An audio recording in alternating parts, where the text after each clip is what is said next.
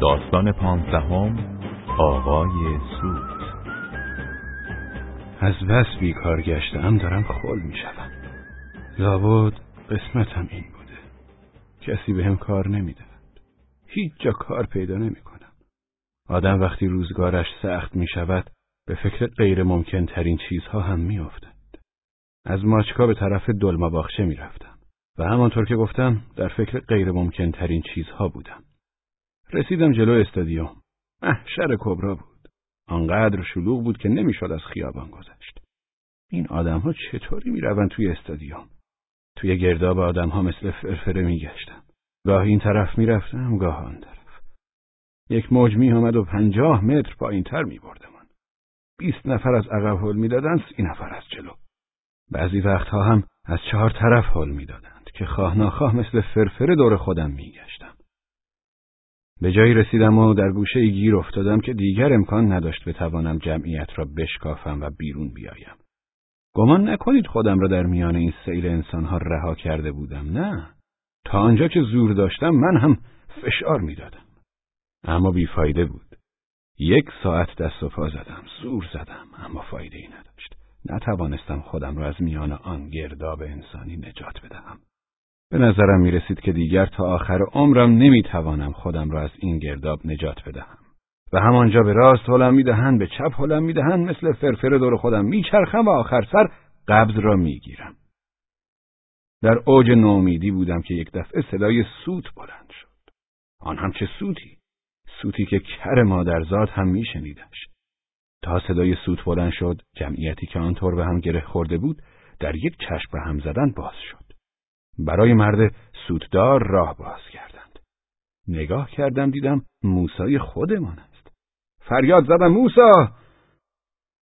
می توانستم فریاد بزنم و بگویم اوی پسر موسا اما لابد به خاطر احترام به سوت نتوانستم اینطوری بگویم. موسا تا صدایم را شنید دستم را گرفت و از میان جمعیت بیرونم برد. شروع کردیم به راه رفتن. تا راهمان بند می آمد موسا سوتش را در می آورد. کسانی که صدای سوت را میشنیدند همدیگر را زیر پا له می‌کردند و فرار می‌کردند و راه را برای ما باز می‌کردند. موسی از جلو و من پشت سرش رفتیم و رفتیم تا جلوی در استادیوم رسیدیم. موسی یک سوت هم جلوی در زد. مأمور جلوی در گفت بفرمایید. و برای ما راه باز کرد. از لای نرده های ورودی گذشتیم و بعد از اینکه نفسمان سر جایش آمد از موسی پرسیدم پسر موسی مگه تو مدیر کل تربیت بدنی شدی؟ چجوریه که سوتو گرفتی دست تو؟ هر جا سوت می‌زنی همه میرن کنار رو واسه راه باز می‌کنن. گفت منو ول کن از خودت بگو کاروبارت چطوریه؟ من ول میگردم الاف نباشم. کارم کجا بود؟ یه ماه دنبال کار می‌کردم. اما کو کار؟ الان هم که داشتم میومدم تو همین فکر بودم. با خودم می‌گفتم آرایش بکنم و خودم و شکل زنا در بیارم. بهشون حق میدم. من هم اگه بخوام کسی رو بیارم پیشم کار بکنه به جای اینکه یه مرد نرقول رو استخدام بکنم یه زن خوشگل انتخاب می‌کنم. یه موقع فکر بد نکنی ها؟ خب میگم هر دوشون مگه یه کار رو انجام نمیدن. اینجوری دست کم می‌بینی جلو یه زن خوشگل نشسته و داره کارشو می‌کنه دل تو هم باز میشه. موسا گفت اینطور که پیداست پاک زله شدی. چه جور؟ می‌دونی پنج ماه بیکار موندن یعنی چی؟ بعد از آن هیجان مسابقه نگذاشت صحبتمان را ادامه بدهیم. مسابقه که تمام شد از استادیوم بیرون آمدیم. موسا فرت و فرت سوت می‌زد و راه را باز می‌کرد.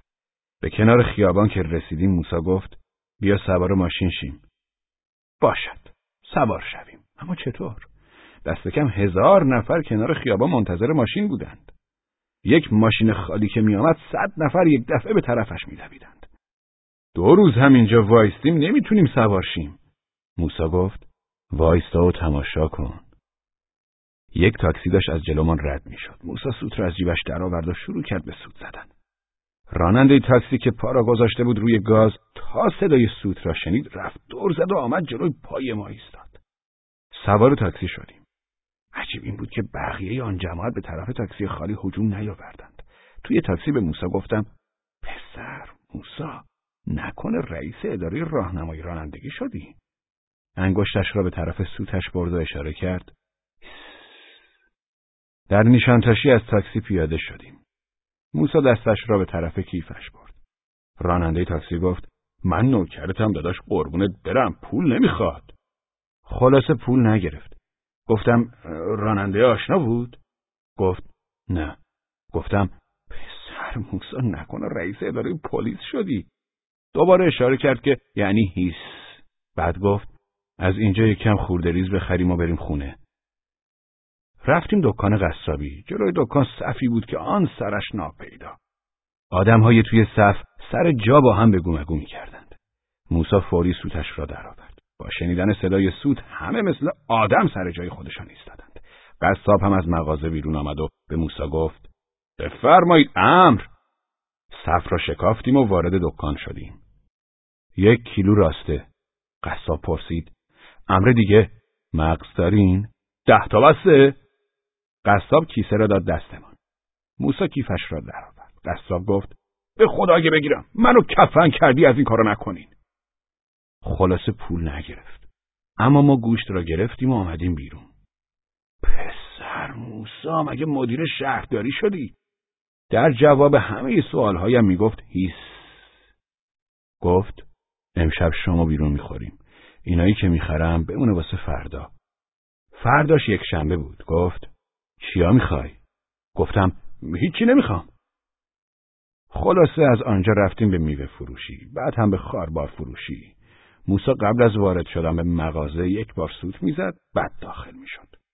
جفت دستهایمان از سنگینی کیسه ها داشت میافتاد. هیچ جا هم پولی نداده بود. یک سوت دیگر زد و یک تاکسی جلو پایمان ایستاد. به آپارتمانش رفتیم به راننده تاکسی گفت همینجا منتظر بمون موسا مجرد است توی آپارتمانش تک و تنها زندگی می کند. کیسه ها را توی آپارتمان جابجا کردیم. بعد سوار تاکسی شدیم که جلوی در منتظر ما مانده بود. به کاباره رفتیم. موسا سوت را آماده کرد. اما قبل از آنکه سوت بزند، اول گارسون ها و بعد کسی که به نظرم صاحب آنجا بود دویدن به استقبالمان. یک میز کنار صحنه برای ما گذاشتند. بی آنکه چیزی سفارش بدهیم روی میز را پر کردن از انواع اطعمه و اشربه.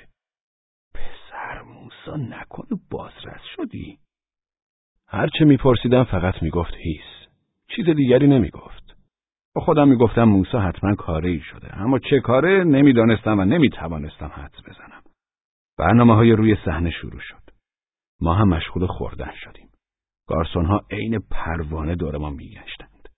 یک دفعه دیدیم آن پشت و پسله ها سر و صدایی شده. انگار مشتری های کافه می‌خواستند به جان هم بیفتند. آنها چاقوهایشان را درآوردند و موسی هم سوتش را درآورد. آنها که مثل پلنگ زخمی می‌خواستند دمار از روزگار هم در بیاورند تا صدای سوت را شنیدند مثل سگ گردمشان را لای پایشان گرفتند و مثل بچه آدم روی صندلی هاشان تمرگیدند. یعنی این موسا چه کاره شده؟ هرچه فکر می‌کردم، هرچه سبک و سنگین می‌کردم، عقلم به جای قد نمی‌داد. حساب کافه همینطوری شد دویست لیره. صاحب کافه پایش را توی یک کفش کرده بود که اصلا و ابدا اینجا مال شماست پول چیه؟ اصلا حرفش رو هم نزنید.